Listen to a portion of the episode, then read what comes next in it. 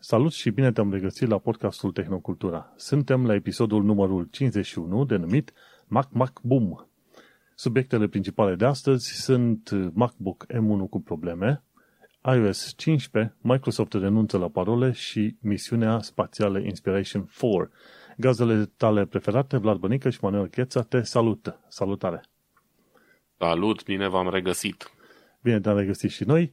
Până una alta, până când intrăm în subiectele de ziua de astăzi, nu uita să ne asculti pe iTunes, pe Podbean, pe YouTube sau pe Reddit, pe oriunde ne poți găsi. De ce nu? Lasă-ne un comentariu, trimite-ne o steluță, un cookie, o laleau, un trandafir, orice ar fi, în așa fel încât să vedem și noi cât de mult uh, ascultă oamenii podcastul ăsta și, bineînțeles, orice fel de comentariu sau e-mail este foarte util pentru ceea ce lucrăm noi. Noi chiar uh, luăm în considerare feedback-ul oamenilor. Și așadar, nu uităm că acum suntem la episodul 51. Vlad, imediat avem un an de zile de podcast. Da. Um, nici nu știu ce să zic. Mi se pare uh, incredibil că am făcut, că facem un an săptămâna viitoare. Um, la început deși speram să prindem un an cu podcastul ăsta, nu eram sigur că o să se întâmple. Uh, mă bucur că s-a întâmplat, îmi place ce facem, sper că le place și ascultătorilor noștri și uh, pe săptămâna viitoare pregătesc ceva mai special și sper să iasă bine și să, să vă placă. Cool, păi chiar așa, așa, un de sărbătoare, cum ar veni. Cam de un an de zile. Uite că eu n-aveam nimic special pregătit. Poate și pentru că eu sunt cam învățat pe scena asta podcastului. Imediat am uh, șase ani de zile de când fac uh, podcastul la altul un român în Londra, știi?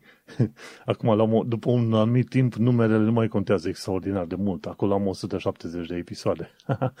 no. Păi nu, dar, dar un an trebuie să sărbătorim, adică... Măcar un an de zile. Păcat. După aia sărbătorim 5 și 10 ani. Ceva de, de genul, da. Și cum îi zice? Păi noi, când am început podcastul nostru, era ascultat de vreo, ce știu, 10 oameni, cam așa, pe platforma Podbean. Și acum este ascultat de undeva 100 și ceva de oameni, undeva până pe la vreo 120 de oameni, dacă nu mai mult, pe fiecare episod. Poate chiar 150 în anumite cazuri. Și Crește, pe... ușurel, așa, încet, dar sigur. Um... Și pe YouTube. Aveam doar unul, un, unul două view-uri la dita mai podcastul de oră și ceva. Acum suntem liniștit pe la 19-20. Tot urcăm așa, tot creștem. Da, o să venim poate săptămâna viitoare și cu niște statistici despre tehnocultura, poate e interesant pentru ascultători um, să vadă cine ne ascultă și de unde, pentru că suntem internaționali și nu doar prin prisma faptului că noi stăm în diverse colțuri ale Europei, ci și prin uh, prisma ascultătorilor noștri. Um, m-am uitat așa un pic peste statistici zilele trecute și mi s-a părut chiar interesant de, de împărtășit chestia asta. Vedem, facem cumva să, să acoperim și chestia asta săptămâna viitoare, că mie mi se pare interesant. Și o chestie foarte interesantă iarăși este că canalul de YouTube de Tehnocultura a câștigat vreo, undeva pe la vreo 300 de new subscriberi, efectiv, în ultimul an de zile, numai și numai din ca, în virtutea podcastului. Pentru că pe canalul ăla nu am mai avut nimic nou în afară de podcast în ultimii câțiva ani de zile. Așa că se vede că oamenii sunt interesați. Așa că îți mulțumim că ne asculti. Săptămâna viitoare avem un episod mai diferit, mai special și hai să continuăm cu ceea ce aveam noi de discutat. Știi cum e? Noi suntem uh, un fel de no bullshit podcast, nu stăm prea mult de vorbă. Doar vorbim mult, de exemplu, despre chestiunile care ne plac, nu despre, despre chestiile meta. Bun, hai să încep eu astăzi cu subiectul meu și, bineînțeles, uh, o să-l am subiectul de pe Blipping Computer, unul dintre subiectele mele, nu de fapt subiecte, ci site-uri preferate. Blipping Computer știi că vorbește pe chestiuni de, legate de securitate de cele mai multe ori. Și guess what? Pe Blipping Computer am văzut anunțul că, într-adevăr, Microsoft renunță la parole pentru tot felul de conturi ce țin de Microsoft. Și acum, tu n-ai citit știrea. Acum te-aș întreba pe tine, Vlad, cum ai vedea tu chestia asta? Să renunțe un website sau un serviciu la parole? Ce alternative ar fi? Asta e, trebuie să existe niște, niște alternative. Dacă se renunță la parole, nu știu, trebuie să existe altceva în schimb. Uh, un token, un algoritm, o chestie, o întrebare de siguranță măcar, știi? Adică nu poți să nu ai nimic, aia e clar. Da, exact. Și atunci eu când am pus acolo că Microsoft renunță la parole, n-am pus și comentariile care ar fi potrivite pentru chestia asta, că de fapt, dacă renunți la parolă, nu înseamnă că nu ai metode de protecție. Și cum, sunt, cum ai zis și tu, sunt tokenii aia. Tokenii aia de care zici tu e uh, Authenticator Apps. Știi cum e? Authy, Google exact. Authenticator, Microsoft Authenticator și alea sunt mult mai sigure decât, de exemplu, parolele. Parolele pot fi ghicite, pot fi furate, dar uh, când folosești un Authenticator app din ăla, cum e Microsoft Authenticator sau Authy, A-U-T-H-Y, sau Google Authenticator, atunci aplicațiile respective generează un cod nou la fiecare 10 secunde, 10, 15, 20, 30 de secunde, ceva de genul ăsta. Și atunci chestia aia nu poate fi ghicită. Și nici algoritmii nu poți să-ți dai seama pentru că fiecare website în sine are un algoritm diferit prin care își creează propriile sale coduri la intervalele astea. Și atunci e la fel ca token sau tokenetă, cum îi mai zic oamenii, pentru bancă, știi? Bagi cardul în token, introduci pinul și după care primești un anumit cod de intrare în contul bancar, ceva de genul ăla. Și atunci aia e un, Microsoft a descoperit că aia e o metodă mult mai bună decât uh, parola obișnuită, știi? Și mai sunt alte metode prin care se poate loga omul în contul lui de Microsoft. De exemplu, mai este Windows Hello, ori, de exemplu, e un security key, gen, uh, efectiv, mi se pare că există un USB uh, din asta special cu cheia direct pe el, bagi USB un calculator și cu alea te conectezi. Și, bineînțeles, mai sunt și coduri de verificare trimise prin telefon sau prin e-mail. și uite ce zice aici. La un moment dat zicea că Microsoft a descoperit că mai bine de 150 de milioane de oameni se logau în conturile de Microsoft fără să folosească parola, știi? Și am pățit-o și eu de câteva ori că nu reușeam să îmi aduc aminte de parola respectivă, care e destul de complicată, și atunci am cerut, ok, nu pot prin parolă, parolă dăm, te rog, alt sistem, trimitem un cod pe e-mail. Și câteodată chiar mai simplu decât atât. Și sunt uh, tot felul de softuri unde vrei să te loghezi, de exemplu, să-ți vezi flutrașul de salariu, cum e pe aici prin OK, au niște cerințe atât de ciudate de parolă încât aproape întotdeauna le uiți. Dacă nu folosești un password manager, aproape întotdeauna uiți care parolă trebuia să o folosești pentru locul ăla. Și atunci ce da. zici? Folosești forgot password. și atunci la forgot password e un alt sistem prin care intri în e-mailul tău atâta timp cât ai acces la adresa de e-mail. Dai pe forgot password, pui adresa de e-mail și pe aia îți schimbi parola pe care oricum o să o până data viitoare. Așa că mișcarea asta nu e, nu e chiar de neașteptată de la Microsoft, dar mi îmi pare, mi îmi place că, uite, au, făcut, au avut curajul să zică ok. Și cum? Hai că o să renunțăm efectiv la parole și îți cerem să te loghezi numai prin sistemele astea. Printre cele mai ușoare sisteme, am văzut că e, sunt alea prin telefon sau e-mail, primești un cod, sau e ăla altul cu Microsoft Authenticator. Și e suficient de fain. Alte site-uri gen, um, ce știu, Coinbase, GitHub și altele pot folosi, folosesc uh, aplicații gen Authy. Și am acolo și câteva conturi în Authy. Dar până să ajungi la, la, la Authy, la aplicația de autentificare, prima oară trebuie să bagi pinul ca să intri în telefonul meu și pe când pornești Authy, își cere alt pin pentru aplicație, după care te duci pe aplicația respectivă să să primești codul respectiv, știi? Și tocmai de aia este ceva mai protejat. Chiar dacă îmi fură cineva telefonul, trebuie să știi și al doilea PIN ca să reușească să ajungă la codul respectiv, înțelegi? Și asta este o mișcare foarte bună, pentru că mulți oameni au început să se plângă că parolele sunt uh, problematice. Și având o, un numai sistemul ăsta de parolă, te obligă să folosești, dacă sunt parole prea complicate, să folosești ceva în genul LastPass sau orice fel de password manager. Și unii oameni nu, nu, nu au curajul ăsta, de exemplu, nici eu nu am curajul ăsta să folosesc password manager, știi? Da, băi, noi am mai tot vorbit de chestia asta și despre faptul că nu e neapărat cea mai bună practică să folosești un password manager fără să-ți știi parolele, mai ales când vorbim de cele mai importante conturi. Și, într-adevăr, există metodele astea de, de a recupera parole prin uh, e-mail, SMS sau ce mai fi, dar cumva totuși e cel mai bine să-ți știi măcar parolele esențiale la mailul principal, la chestii de bancă, de și așa mai departe. Și într-adevăr, mișcarea asta lui Microsoft e interesantă pentru că ei au studiat chestia asta și au văzut câți oameni uh, și cât de des își uită parolele și apelează la măsurile astea și cumva probabil că parola va deveni o chestie secundară, știi, o măsură din asta extra în cazul în care nu poți să-ți folosești Microsoft Authenticator, de exemplu. Ori am rămas fără baterie la telefon, ori mi l-a furat cineva sau mai știu eu ce. Și atunci ori să te oblige să ai o parolă, nu știu, poate de 40-50 de caractere uh, pe care să ți-o scrii undeva, să ți-o tatuezi și să o folosești în, în caz de strictă necesitate, știi? Um, asta e o întrebare pe care chiar mi-am pus-o zilele astea în, uh, în mod uh, amuzant, așa ca o coincidență, pentru că um, am avut o notificare din aia de la Apple că parola mea a fost folosită pe nu știu unde ca, să, ca, să-mi, acces, ca să-mi fie accesat contul și era o parolă pe care o consideram relativ sigură, da? Nu cea mai grozavă, dar bunicică, știi? Un algoritm din ăsta gândit de mine ca să nu o uit și așa mai departe. Na, și am schimbat-o cu una ceva mai lungă, chiar mai simplă decât înainte, dar mai de ținut minte cel puțin, dar mai lungă. Și stăteam și mă gândeam, bă, dacă mi-o sparge și pe asta unde să se ajungă? Că o să stau să scriu pe telefon 30 de secunde parola ca să mă loghez în cont și nu e ok, știi? Adică pe măsură ce uh, parolele din ce în ce mai mari sunt, sunt uh, hackuite, nu prea mai e ok să tot inventez alte și alte și alte parole, mai ales având în vedere cât de multe conturi avem în ziua de azi. Că avem conturi la orice, adică nu mai poți, uh, uite, nici măcar am făcut un update de driver la placa video recent și nici măcar aia n-am mai putut să fac fără să mă loghez în, în, în cont la Nvidia. Bine, da. l-am făcut cu Gmail, dar totuși, știi, e o chestie extra pe care trebuie să o faci care nu mă încântă prea tare. Da, înainte se puteau downloada foarte bine și Nvidia am, am văzut că fac uh, figura asta și e cumva nesimțită din punctul meu de vedere. Dacă vrei să-ți faci update-uri, dăm la liberalea fără să mă blochezi, știi? Da, bineînțeles.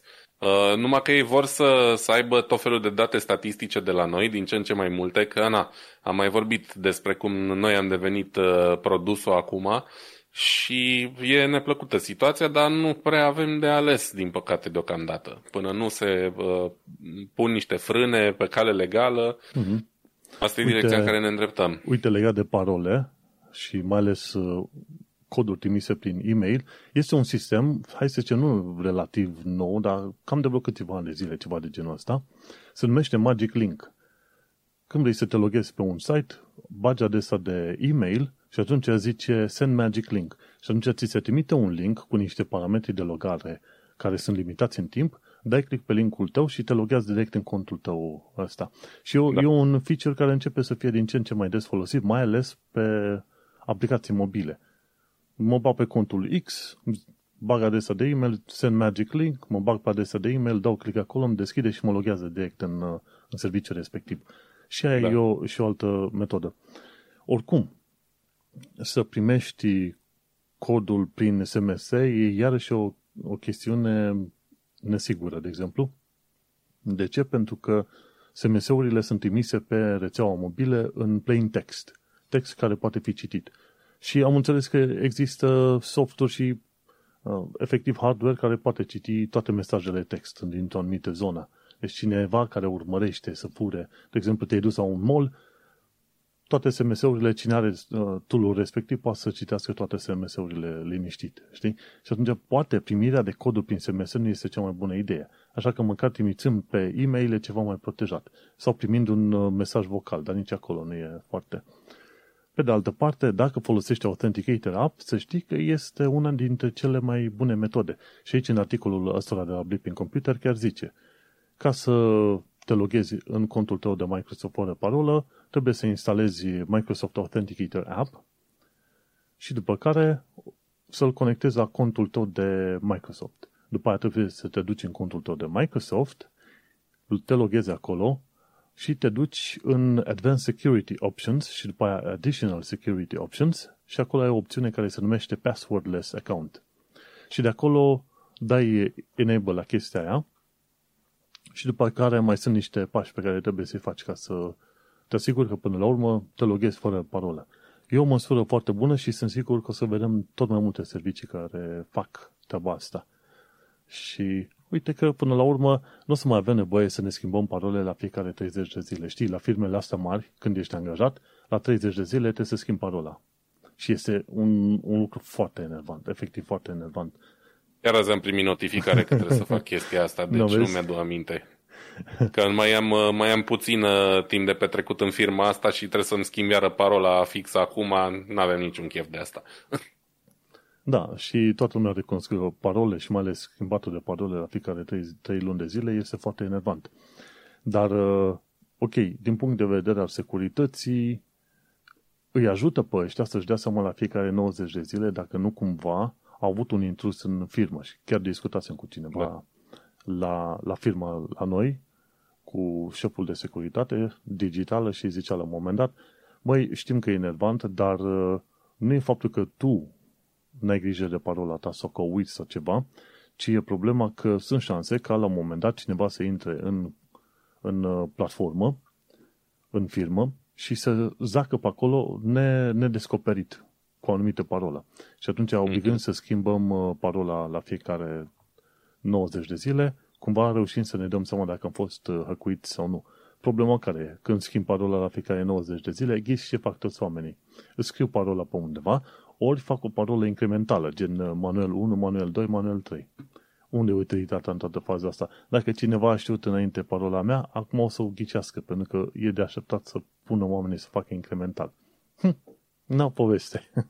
Bineînțeles, da. Nu. No. Și cam, cam asta. Oricum, uh, eu zice, peste tot pe unde poți să te treci la sistem de logare prin, uh, prin să zicem, prin Authenticator app poți să-ți instalezi OC foarte bine și o să meargă treaba. Și cam atâta de parolele astea fenomenale de la Blipping Computer. Da. Uh, interesant. Poate, poate că ar trebui să încerc și eu uh, pe contul meu să vedem ce iese. Uh, bun, hai să mergem mai departe atunci um, cu o știre de pe Business Insider, o știre așa foarte uh, un, dacă putem să spunem așa, un, un pic de atac asupra marilor corporații din, din industria petro- petrolului și poza din, din articol e foarte mișto și foarte sugestivă. Ia, ia să văd. De ce nu am uitat înainte? E chiar tare poza asta. Da, e foarte mișto și un articol extrem de bun o să spicuiesc așa, nu o, să nu o să vorbesc foarte în detaliu de el, de el, e interesant de citit și titlul articolului este uh, Companiile care poluează planeta au au cheltuit milioane pentru a te face să crezi că carpooling adică folosirea mai, mașinii de către mai mulți uh, oameni la un loc și reciclarea ne va salva.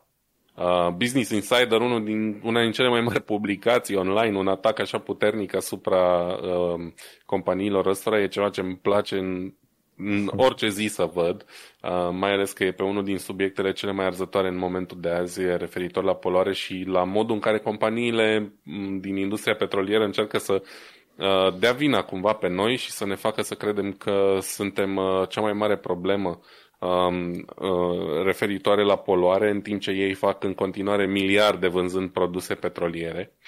Um, păi tu ești, tu ești de vină, mă, că cumperi țigări și le fumezi. Bineînțeles. Ce treabă ai tu păi, că are producătorul de țigări că tu faci cancer? Nu e treaba lui. Exact. Păi uite, exact asta a fost unul din argumentele pe care le-a folosit la un moment dat uh, o companie, cred că producătoare de paie sau nu mai știu eu, uh, nu mai știu exact uh, despre ce produs uh-huh. era vorba, dar exact așa au pus problema. Păi noi nu suntem de vină că le producem, voi sunteți de vină că le cumpărați, știi? De parcă, nu, nu știu, în fine. Um, ideea e că chestia asta nu e o noutate.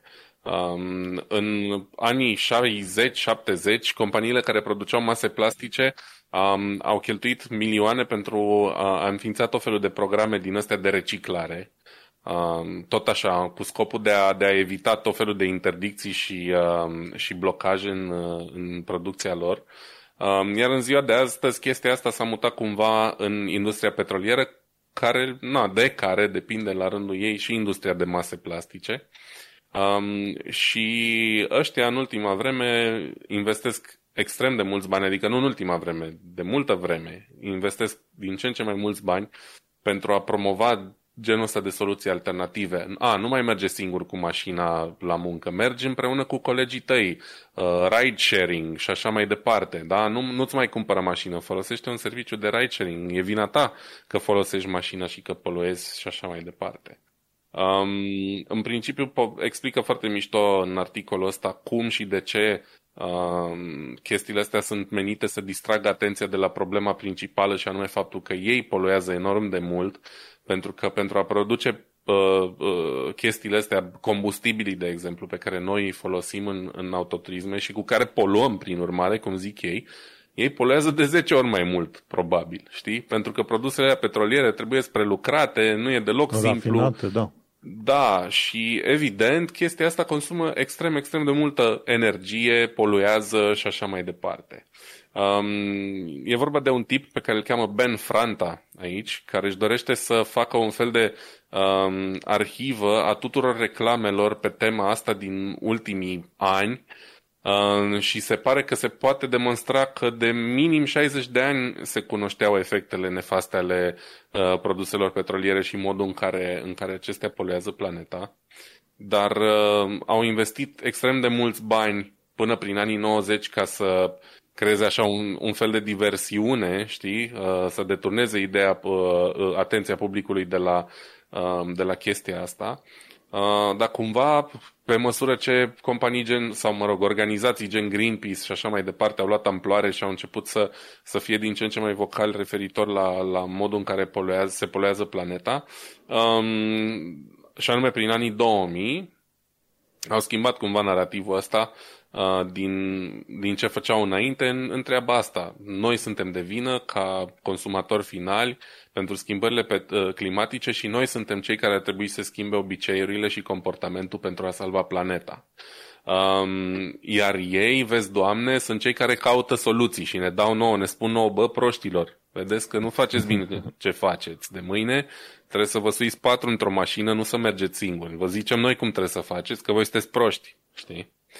Ceva de genul. Și uite, aici uh, e menționat și un raport al Agenției Internaționale a Energiei, care susține că oricâte modificări de comportament am avea noi ca cetățeni până până 2050, abia 4% din schimbarea necesară uh, pentru a face față modificărilor climatice o vom aduce. Deci noi, cu toate comportamentele noastre bune, suntem 4% din o potențială rezolvare a problemei astea. Știi? Adică, îți dai seama. Uh, uite, mm-hmm. mai scrie aici că pentru a avea măcar 50% șanse ca să uh, oprim creșterea temperaturii cu mai mult de 1,5 grade Celsius, da. 90% din cărbune și 60% din petrol și gaze trebuie să rămână în pământ din rezervele actuale. Deci noi, practic, aproape că nu mai avem voie să folosim nimic dacă e să, să oprim chestia asta. Na. Um, Articolul e mult mai complex de atâta, sunt mult mai multe date, se vorbește aici un pic despre, despre ce se întâmplă și mai aflăm, de exemplu, că Chevron, care e unul dintre cei mai mari trei producători de combustibili și produse petroliere la nivel mondial, um, investește până, vrea să investească până undeva în 2028 peste 3 miliarde de dolari pentru a face tranziția asta către energii regenerabile, pentru că își dau și ei seama, știi, companiile astea petroliere, că nu mai ține treaba prea mult și că dacă vor să aibă un viitor, trebuie să se reprofileze un pic. 3 milioane uh, investesc da. ei, miliarde, pardon, uh, BP, Exxon, probabil că le calcă pe urme, dar se pare că nu prea au vrut să comenteze. Când au fost întrebați uh, pentru articolul ăsta, și uh, da, uh, ideea e că vezi, companiile astea mari trebuie și ele să facă um, la rândul lor niște schimbări majore dar uh, până reușesc ei să le facă, aruncă pisica la noi peste gard, cum ar veni, și, uh, și încearcă să ne scoată vinovați pentru, pentru toată chestia asta. Oricum, asta este pe de o parte și o chestie de marketing, dar este și o chestie ce ține de CSR.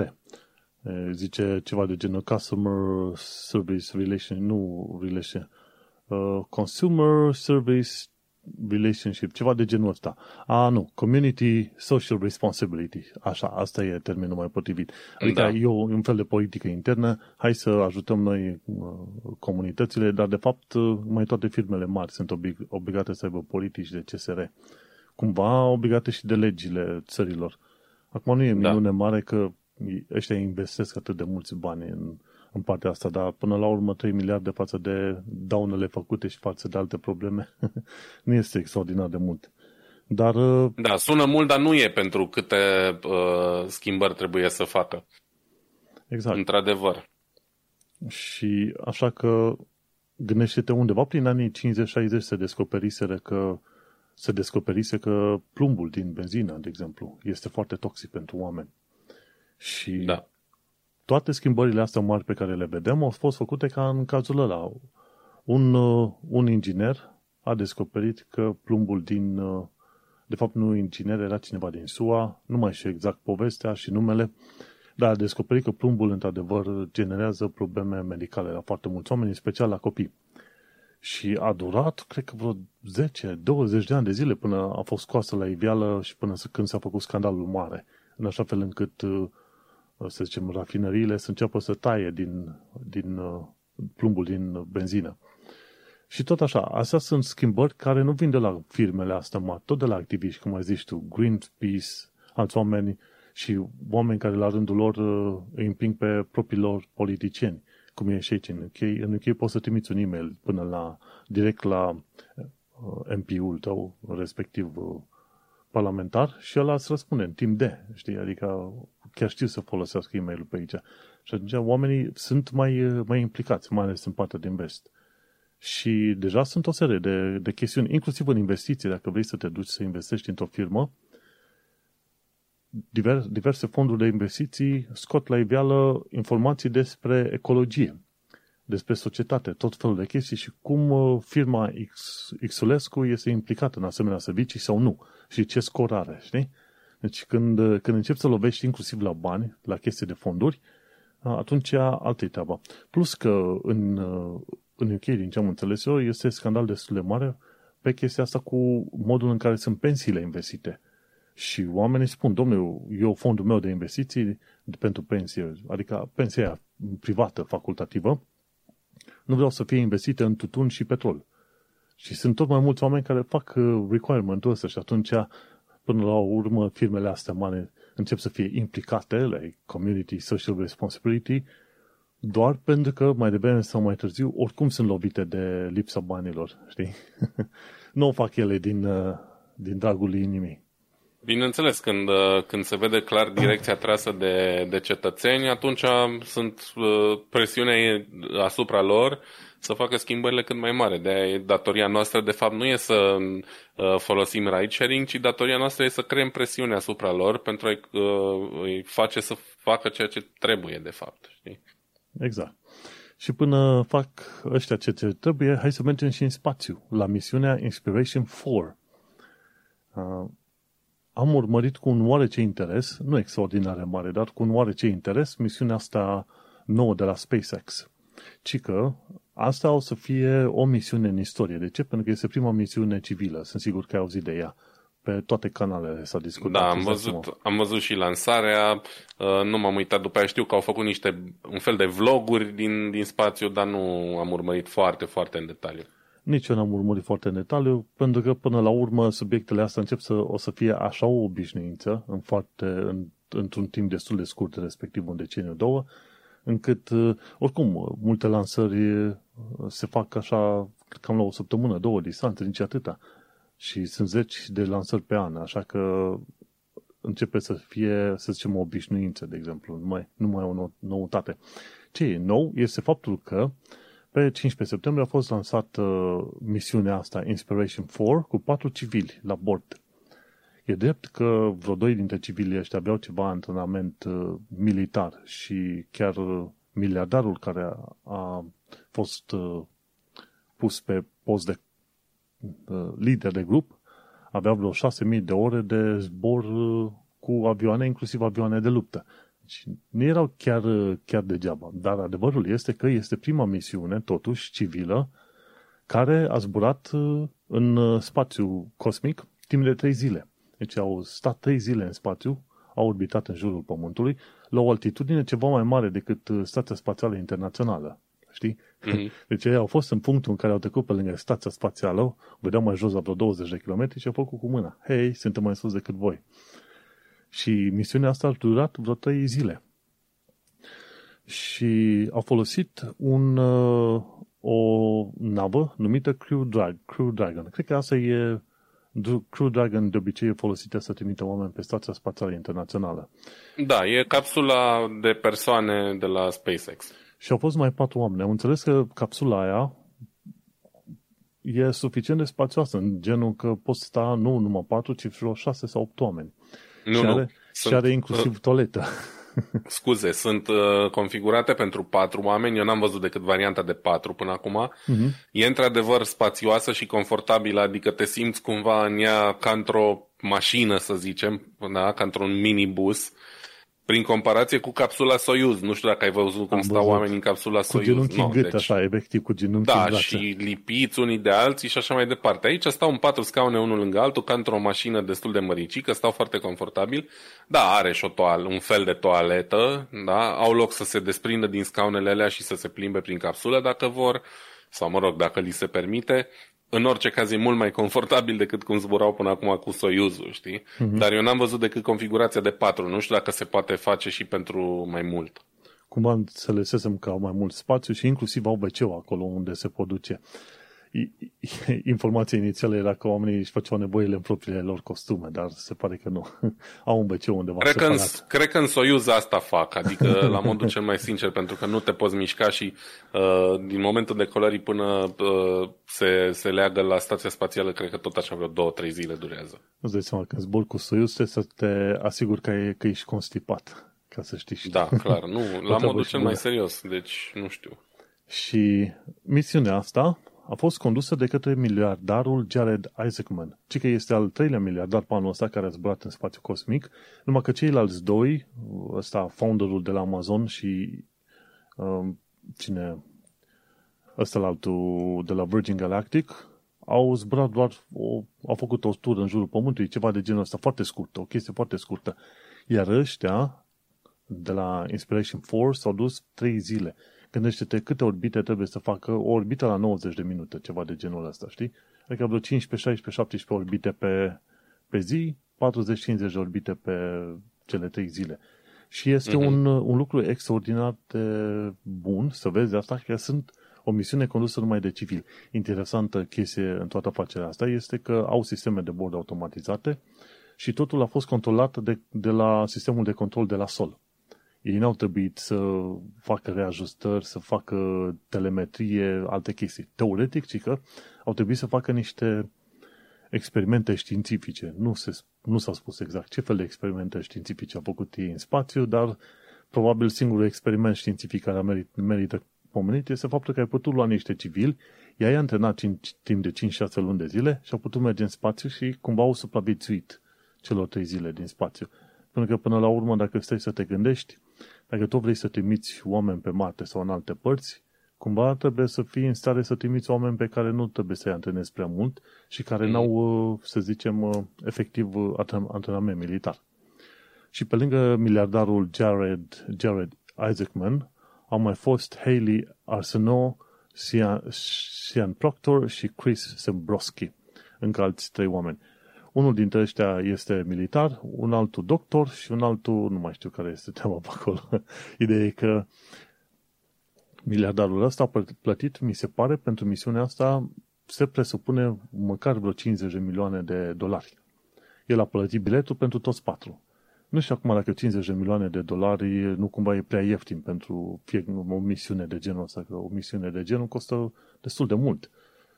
Și Asta e. Lansarea a fost de pe aceeași platformă de unde au fost lansați astronauții în, în 1969 de au mers pe lună.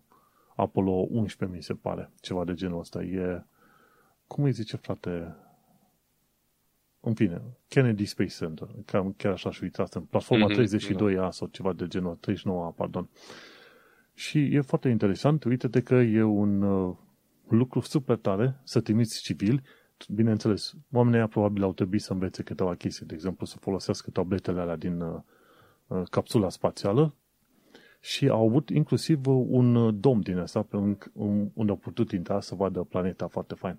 Acum, nu știu cât de înclinat era, uh, înclinat era capsula asta ca să vadă pe Pământ, dar cred că tot mai multe imagini o să avem o să avem de la fața locului mai devreme sau mai târziu.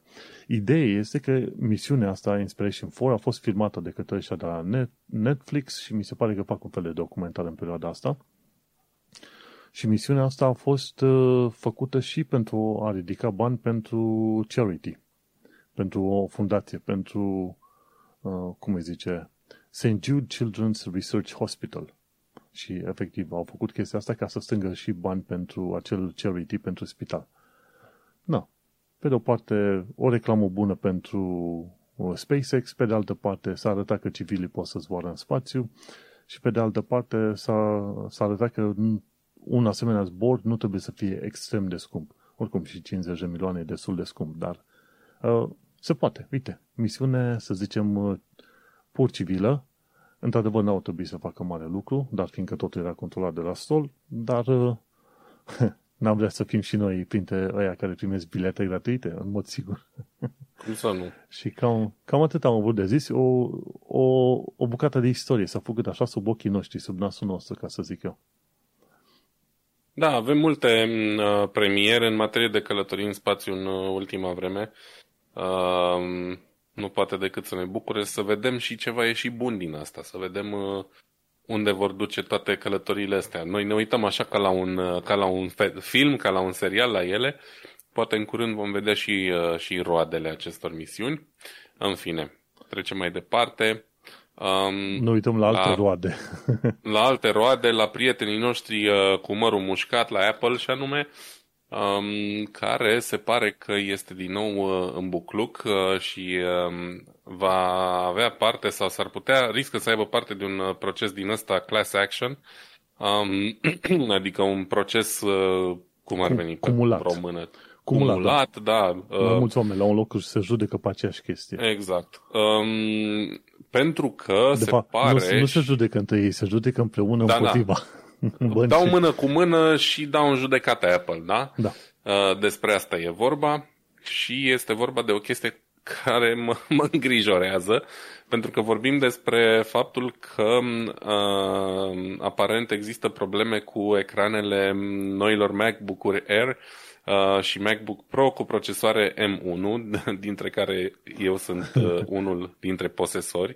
Sau uh, mă înscriu și eu pe listă să-i dau în judecată dacă Sau plătesc. posibilă viitoare victimă.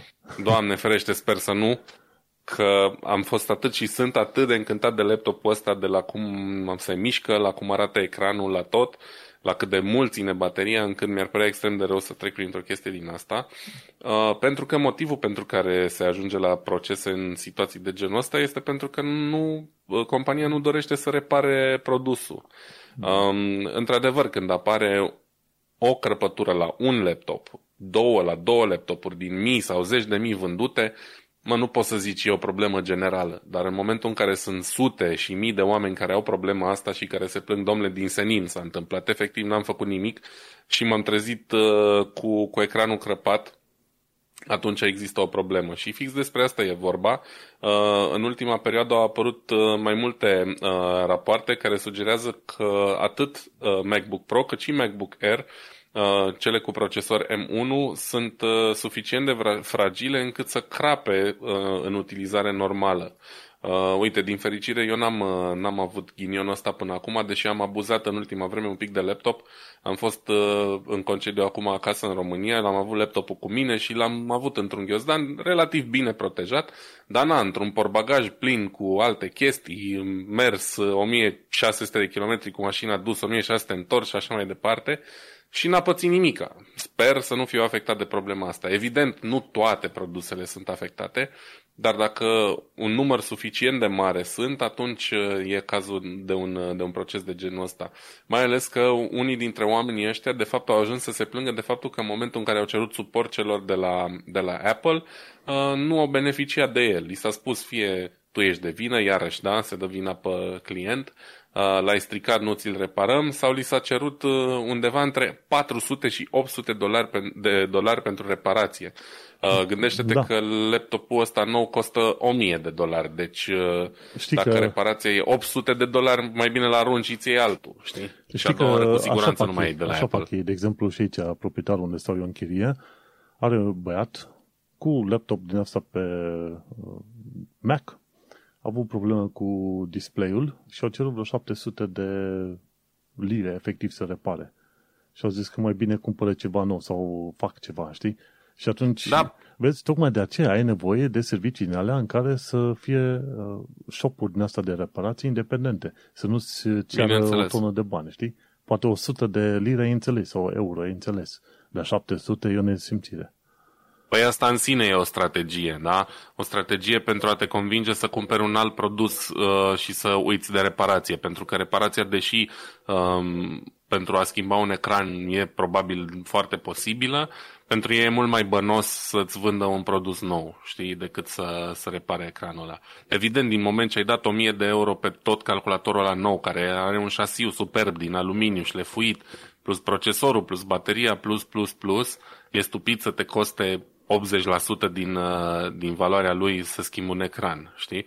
Și nu e ca și cum ai alternative, pentru că tocmai despre asta e vorba. Uh, accesul magazinelor independente la piese în, în cazul Apple e aproape imposibil în ultima vreme și atunci nu prea ai de ales. Ori le dai banii, ori adio, ce faci? Trebuie să cumpere altul. Și cine ar vrea să cumpere din nou un calculator de 1000 de, de dolari uh, la câteva luni după ce l-a cumpărat? Eu, unul, îți zic sincer, dacă, Doamne ferește, pățesc așa ceva și nu beneficiez de suport, păi dau foc și adio, nu mai cumpărăm veci nimic de la Apple, adică hmm. pro să fiu să fac, să fac chestia asta. Oricât de bun ar fi calculatorul, până la urmă un calculator e atât de bun cât, cum să zic eu, suma produsului plus a serviciilor de care beneficiezi.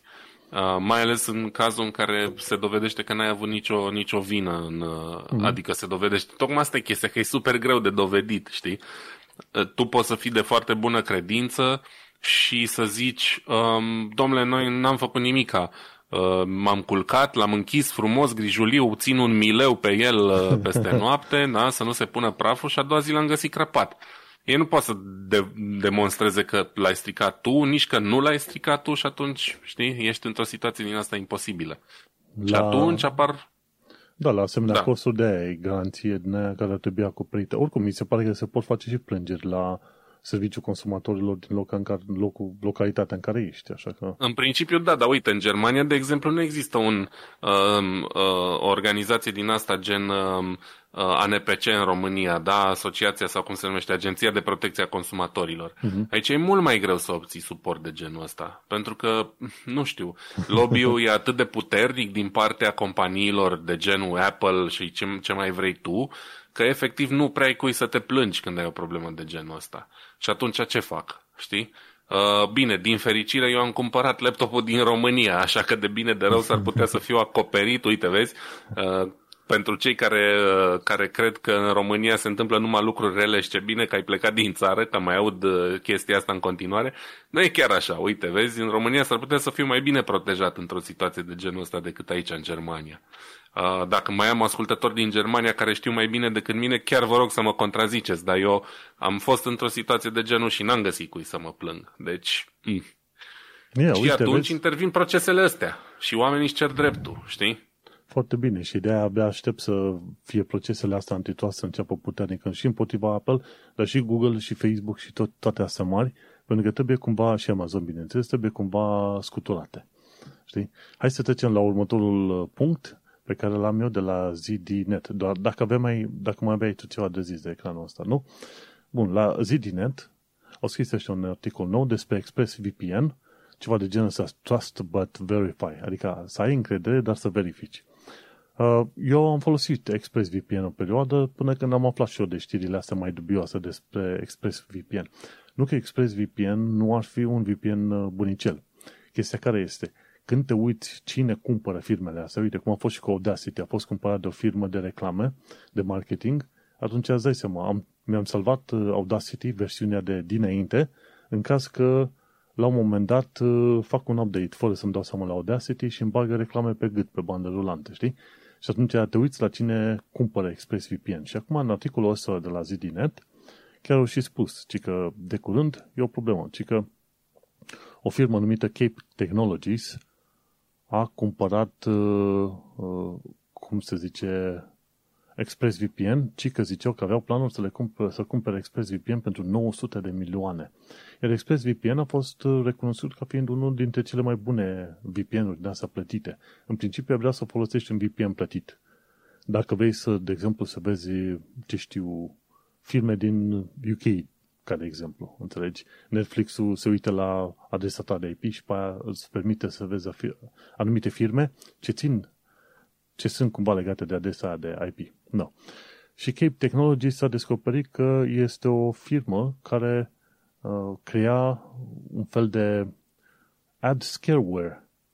Scareware înseamnă că e un, uh, e un program care te sperie. Instalai ceva un programel care spune hai să-ți facem optimizare în calculator și la scurt timp îți spunea, ups, am descoperit multe probleme, hai ca să ți le rezolvăm, trebuie să treci pe partea de premium. Și Cape Technologies s-a ocupat de chestii de genul ăsta, știi? Și atunci, acum faptul că Cape Technologies fură, uh, fură adică a fost implicat în probleme din astea și a, și a cumpărat VPN-uri pe bandă rulantă, ăsta ar fi al patrulea sau al cincilea VPN cumpărat, îți poți da seama că datele tale nu mai pot fi sigure. Deși deocamdată ExpressVPN se laudă că, băi, protejăm informațiile tale, adresa de IP, logare, uh, tot felul de informații de, de utilizare, adică nu le, nu le salvăm, când vine în joc cineva ca Cape Technologies și printre șefii mari de acolo, CIO și CEO și tot ce sunt ăștia, sunt oameni care au legătură directă cu servicii three-letter services, cum zic ăștia, CIA, NSA, ce vrei tu, atunci te poți gândi că, de fapt, firma asta ce face este să acapareze tot felul de servicii din asta de VPN privat pe care îl plătești ca să stângă date despre oameni în continuare. Așa că regula numărul 1 de folosire unui VPN ca să nu fie urmărit este foarte puternic încălcată. Așa că sfatul general este să te uiți, de exemplu, dacă ești într-o țară ca Rusia, China, și vrei să scrii materiale cumva anti-despotiți, despoți, atunci tu ai avea nevoie de un VPN de încredere. Dar uite, când asemenea VPN-uri sunt cumpărate de firme mari, nu mai știi niciodată care va fi VPN-ul ăla de încredere. Înțelegi? Și așa că până la urmă mi-am blocat, să zicem, renoirea de la ExpressVPN și oricum l-am folosit chiar foarte rar. Dar ca idee așa, stai să te, stai să te uiți, trebuie să ai grijă că nici măcar VPN-urile plătite nu-ți conferă, să zicem, intimitate sau protecția pe care credeai tu că le oferă. Și în principiu, dacă tu faci chestii ilegale, te poți aștepta ca mai devreme sau mai târziu, folosind acele VPN-uri, vei fi prins descoperit ce vrei tu pe acolo, știi? Așa că grijă mare la ce fel de VPN-uri folosești și uite-te cine și cum uh, cumpără aceste VPN-uri. Detaliile sunt mult mai multe, articolul este lung de tot și inclusiv uh, Snowden se plângea că ExpressVPN nu este tocmai uh, de încredere. Îți dai seama că el, el chiar are nevoie de un VPN de încredere. Noi poate mai puțin. Știi, Dar și, da. și cam atâta. Ideea este că nici VPN-urile plătite nu sunt foarte de încredere, depinde ce, depinde ce faci tu și dacă la un moment dat uh, ai putea fi în vizorul uh, anumitor autorități. Cam atât am avut de zis despre VPN-uri. Da, și eu folosesc VPN, îți dai seama, ca expat uh, mai am nevoie câteodată să accesez chestii din România și să mă prefac că sunt în România și uh, am folosit ExpressVPN anul trecut, uh, am renunțat la el tot din, din motive de genul ăsta și momentan folosesc, fără să fac reclamă, nu câștig bani, folosesc ăsta Private Internet Access, uh, la care îi face reclamă și Linus. Uh, n-am dat eu bani pe el, uh, l-am căpătat, să zic așa, de la cineva care n-a mai avut nevoie de el și mai avea încă o subscripție activă. Guess Dar, what? Uh, Guess what? Cape aceeași firmă care cumpără ExpressVPN a cumpărat și Private Internet Access anul trecut. Da, dar asta e, e greu să te ferești de toate chestiile astea, că la un moment dat ajungi să rămâi fără opțiuni, știi? Mm. Uh, nu știu, cumva cel mai bine ar fi să se prevină tot așa, iar ajungem să ne rugăm de autorități să uh, împiedice genul ăsta de achiziții, pentru că dacă unii cumpără toate serviciile de VPN de încredere, cu ce mai rămânem, știi? Mm, cu porumbeii. Trimiți scrisori cu porumbeii. Da, ceva de genul. Bun. Uh, mergem mai departe. La ultimul meu subiect pe ziua de azi, am ales articolul din The Verge, că mi se pare cel mai bine scris și cu poze faine. Um, a fost Apple eventul săptămâna trecută, l-am ratat, uite, vezi, noi de obicei eram uh, tot timpul primii care anunțau chestiile astea pentru că uh, podcastul nostru înregistrat marțea coincide cu uh, ziua în care Apple își ține evenimentele, ei le fac tot marțea, dar pentru că am fost în concediu și pe tine nu prea te interesează subiectul, uh-huh. uh, n-am, scăpat, n-am acoperit. Da.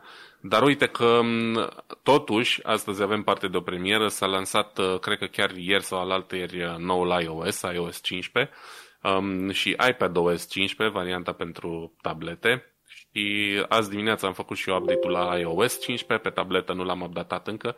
În fine, pentru mine tableta e mai mult așa un fel de televizor slash carte, nu prea folosesc o grămadă de funcții flashy la ea.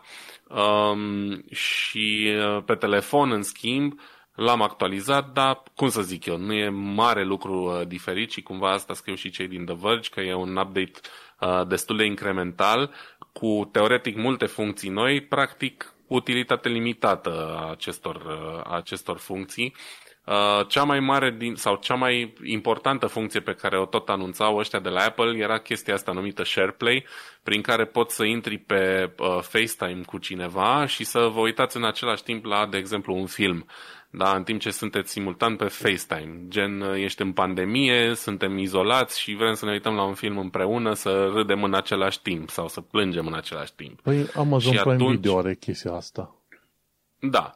No, ăsta era integrat direct în, în iOS și culmea că nici măcar n-a fost lansată cu release-ul ăsta inițial de iOS 15, ceea ce înseamnă că uh, există încă niște probleme care trebuie uh, scoase înainte să, să-l poată uh, uh, da la liber funcția asta și atunci uh, a fost cumva dezamăgitor pentru cei care o așteptau cu nerăbdare.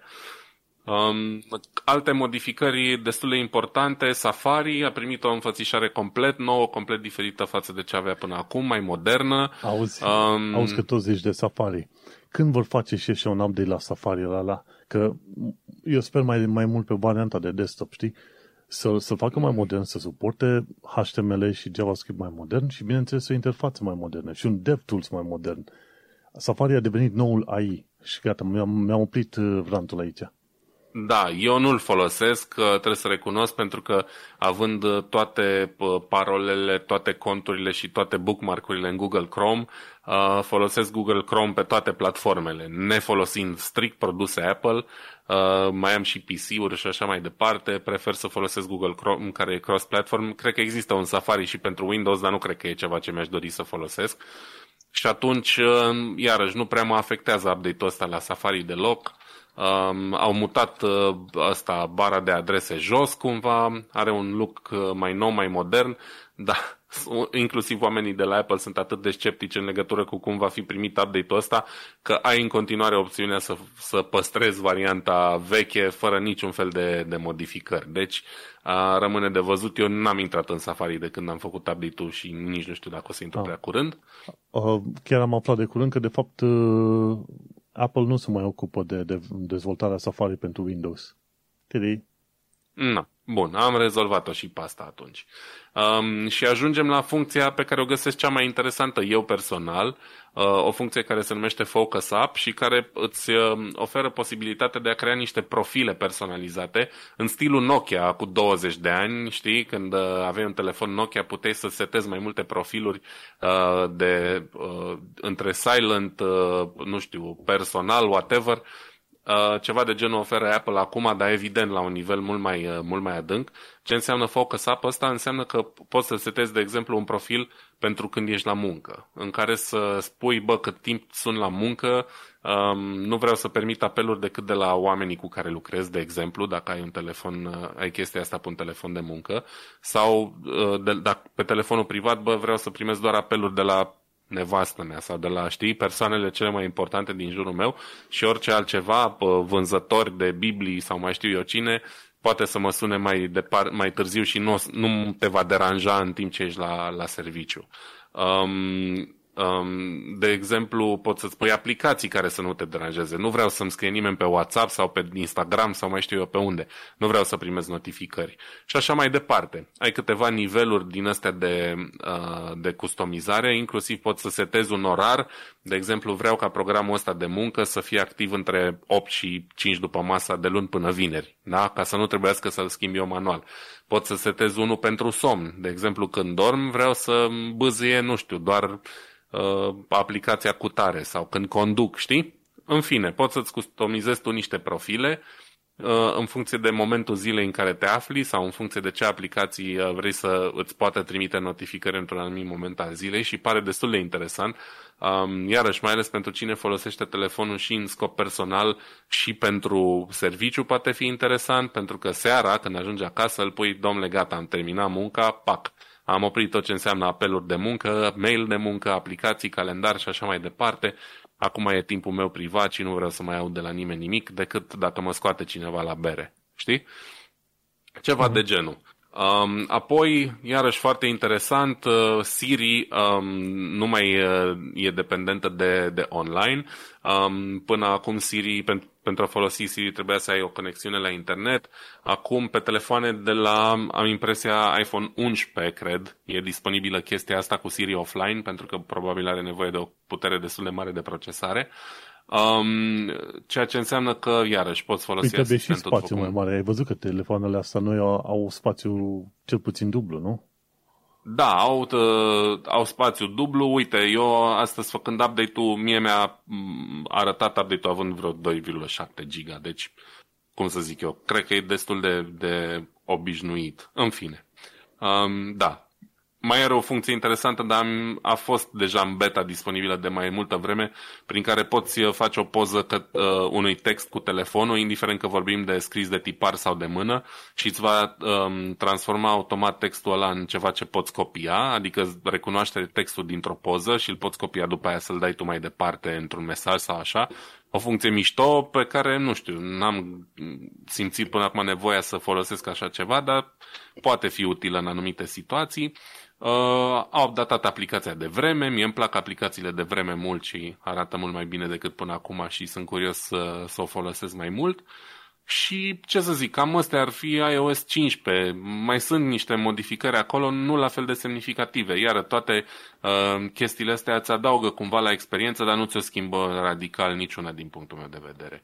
Um, iPad OS 15 vine iarăși cu niște modificări uh, destul de uh, nu știu, nesemnificative, să zicem așa, ceva pe la widgeturi.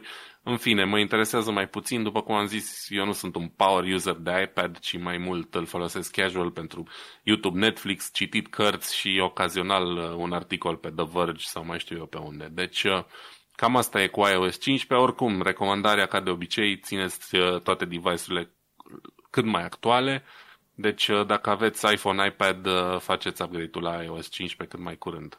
Dar bineînțeles beneficiază și de chestii îmbunătățiri de securitate, nu doar de interfață. Nu, foarte bine. Ai că ai pomenit la un moment dat de faptul că îți citești un text și îți face recunoașterea textului. Chiar în episodul, mi se pare, cât 49, Weeby Digital, am vorbit de Seeing AI, undeva în partea de final a podcastului, unde am pomenit de faptul că ăștia de la Microsoft au creat o aplicație gratuită numită Seeing AI, un AI care vede. O aplicație gratuită, mi se pare că e numai pentru iOS deocamdată, o instalezi și citește inclusiv coduri de bare, ce vrei tu și text obișnuit. Și e o aplicație chiar, chiar făinuță, gratuită de la Microsoft. Bun, hai să, mai ales că am ajuns pe la final de episod, să ne liniștim și noi. hai să vorbim pe scurt de câteva subiecte pe care le-am mai strâns pe aici și am vrut să măcar să le pomenesc în trecere, poate într-o zi o să le dezbatem mai sănătos. De la The Verge am aflat că Amazon a banat 600 de firme chineze pentru review fraud, pentru fraudă cu review-uri, cu recenzii. Nici nu era de, de mirare. Dar uh, m-am uitat la faptul că 600 de firme nu, s nu sunt uh, chiar nimic. Nu una, două, nu trei, ci 600 de firme. Și asta e în, în varianta mai nouă că foarte multe firme și din zona Indiei la fel au fost implicate în uh, fraude din astea cu review-uri. Ce înseamnă să fii atât de mare încât să ai, să-ți permiți la, dintr-un foc să banezi sute de firme. Gândește-te cât de mare trebuie să fie Amazonul în momentul de față. Cred că ziceau la un moment dat să lăudau că au peste 100 și ceva de mii de angajați. Dai seama. Da. Și e bine că până la urmă s-au luat măsuri și în articolul ăsta de The Verge se discuta de tot felul de firme din astea care au fost implicate în review fraud. Nu știu acum neapărat dacă mai găsesc unde le pomeneau efectiv. De exemplu, RAF Power, e Coetech și pe aia ce mai, ce alte firme mai erau, da. RAF Power auzisem de bine, dar auzisem de bine probabil că erau review din astea aruncate. Mai să știi că știi? Da, nu, să știi că RAV Power chiar fac niște produse ok. Am și eu un uh, încărcător din ăsta pe care îl folosesc de ceva ani de zile, zilnic cu trei porturi USB de la RAV Power, chiar e ok, adică n-am avut probleme cu el, nu se încinge, merge perfect. Uh, Oki iar era o firmă destul de, cum să zic eu, recunoscută pentru chargere din astea aftermarket uh, și considerată de uh, calitate și nu numai, da. și hub USB și așa mai departe. Uite, Oki, Empau, da, Vava, Tautronics, Coetex, deci... Da, de Vava nu știu nimic, Tautronics făcea căști, iarăși uh, acolo cred, suspectez niște review-uri false, clar, pentru că, na, să zicem că căștile sunt cumva un fel de hobby al meu și n-aveau cum să, să sune atât de bine cât le lăuda lumea. Dar, uh, da, ar fi multe. Eu sunt curios o să caut eu vreo două de care știu sigur că unii m-au contactat și pe mine și o, să, o să-i caut să dacă mai sunt pe Amazon, dar da. cred totuși că nu, că nu i-au banat chiar pe toți pe toți. Ia să vedem RAV Power. Da, păi 600 uh, de branduri diferite și vreo 3000 de seller, 3000 de vânzători. E ceva, știi? Uh-huh. Dar uh, probabil o fi o picătură în lacul ăsta mare numit uh, Amazon. Uh, Uite, RAV Power într-adevăr nu mai găsesc. Ups. ok. Nici ok. Ba și, da, uite. Și, A, nu, currently unavailable, așa e, da. vezi, scos. Gândindu-te că, de exemplu, Amazon e pentru magazinele online ce e Google pentru search, îți seama, efectiv, dacă tu nu mai existi pe Amazon, sunt șanse marți să nu, să nu ai uh, șanse de a ajunge la niciun fel de client. Dar, hai să Dar firma care m-a contactat pe mine încă e disponibilă. nu o să zic numele, e disponibilă. Nu mă contactează pe mine că eu chiar zic numele dacă umblă cu figuri de asta. Uh, hai să mergem mai departe. La Tom's Hardware am văzut că Toshiba se laudă cu harduri de 18 terabytes. Nu spune pre- prețul, dar uh, ci că harduri pentru desktop-uri și NAS, uh, Network Attached Systems, efectiv un, un fel de server pe care îl ții în casă unde îți pui tu tot fel de poze ce vrei tu. 18 terabytes. Și acum ei explică cum funcționează tehnologia asta, au și chestii de cache pe acolo și ăsta și cu densitate destul de mare, de exemplu 1,5 terabits pe aproape fiecare 10 cm pătrați de platan și are, cred că, vreo 9 platane, mi se pare, zice la un moment dat. Incredibil, incredibil, 18 terabytes. N-am mai folosit un hard disk, cred că din 2000, ce știu, 2018, ceva de genul ăsta, când am trecut pe nou computer de gaming și de atunci sunt pe SSD, dar uh, e pe M.2 din ala micuț, știi? Care e conectat la PCI Express. Uh-huh. Am avut odată 500 de GB și acum sunt pe un, uh, pe un tera. Și e suficient deocamdată pentru mine chestia asta. Gândindu-te că și jocurile video merg mai bine dacă ești pe SSD-uri din asta pe PCI Express. Nu, în fine, 18 tera dacă ai banii, cred că o să coste câteva sute de dolari.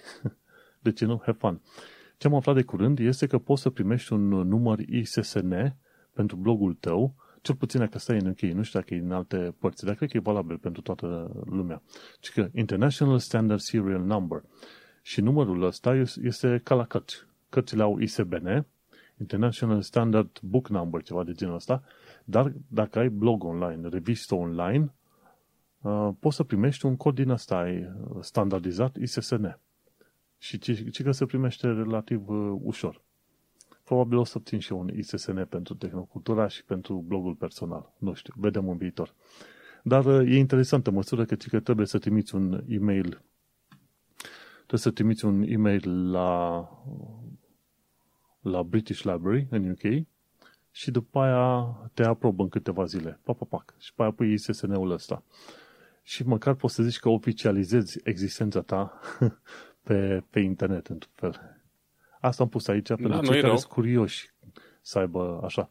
Și că într-o vreme căutam în România să trec un număr de ISBN pentru tehnocultura, când vreau să transform tehnocultura într-un fel de revistă online, ceva de genul ăsta. Până la urmă am renunțat la idee pentru că condițiile de a oferi un ISBN pentru o revistă online în România erau destul de ciudățele așa și zic că stai că până la urmă tehnocultura e puțin mai evoluată decât ce îmi cer ăștia pe aici și am renunțat să mai cer un ISBN. Și ultima chestie de la videotutorial.ro cum să citești mesaje WhatsApp, dar să nu se vadă confirmarea de citire imediat, știi? În mod normal, când trimiți mesaje la cineva, apar două bife din alea gri. Ok, a ajuns mm. la cineva. Când cineva le citește, bifele alea devin albastru. Dacă vrei să citești mesajul oamenilor trimis la tine, și nu vrei să apară cu albastru, adică cel puțin nu vrei să apară instant, trebuie să te duci pe airplane mode. Și atunci când te-ai dus pe airplane mode, orice fel de comunicare prin internet este killerită și te bagi pe WhatsApp. Și când te bagi pe WhatsApp, poți să citești mesajele respective și îți vezi liniștit de viață. Chestia care e, odată ce, după aia trebuie să închizi WhatsApp-ul. Chestia e că atunci când te reconexezi la internet, dacă reponești WhatsApp-ul, atunci WhatsApp ți trimite uh, confirmarea de citite imediat. Asta doar să știi, un mic truc așa, aiurea, așa că cine e interesat să citească mesajele, dar să nu-i apară răspunsul imediat, intră pe airplane mode și gata. Mai am și eu un truc, să știi, pentru yeah. că l-am deja făcut. Uh, asta cu airplane mode e cumva un fel de un Opțiune mod simplist nucleară, de a face da. chestia asta.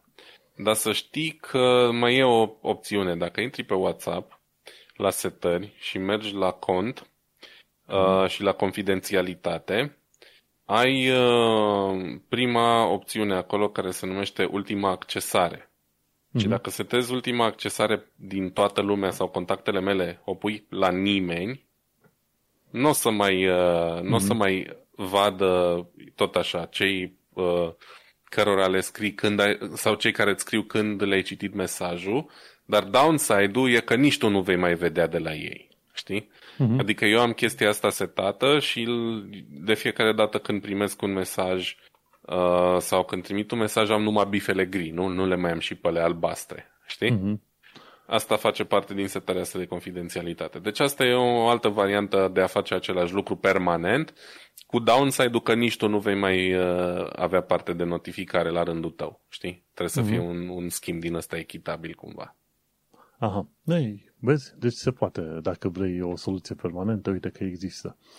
Și ca soluție permanentă, uite că am ajuns la finalul episodului 51, pe care l-am denumit Mac Mac Boom ar fi un boom mare pentru buzunarul omului dacă trebuie să plătească 700 de lire să repare ecranul, știi? Oricum, uh, ce am discutat, exact, ce am discutat acum a fost despre MacBook M1 cu probleme, iOS 15, Microsoft renunță la parole și misiunea spațială Inspiration 4. Și până una alta nu uita să ne cauți pe iTunes, Podbean, YouTube și pe Reddit. Uh, ai ceva shameless plugs, Vlad? Uh, nu, absolut nimic. Nu uitați Bun. să faceți o donație dacă sunteți în Brașov sau în zona Brașovului. Um, vă recomand uh, organizația Bucuria Darului. Am dus acolo niște calculatoare acum când am fost în concediu, uh, patru unități și vreo două monitoare, ce am mai reușit și eu să, să cumpăr ca să donez și um, oamenii de acolo vor să facă așa un fel de after school pentru copiii ăștia amărâți și acolo la ei la uh, sediu, e undeva în Bartolomeu, uh, acceptă și donații în haine, bani și așa mai departe. Dacă sunteți din alte zone, cu siguranță puteți găsi la voi în regiune o organizație de genul ăsta să faceți un bine cuiva. Cool. Și pe mine mă găsești pe manuelcheța.com unde am podcastul Un Român în Londra. Cam atât. Până aici ne-a fost zoom Noi te salutăm și ne auzim săptămâna viitoare când facem un an de zile de podcast Tehnocultura. Manuel Cheța și Vlad Bănică te salută. Pa, pa! Salutare, ceau!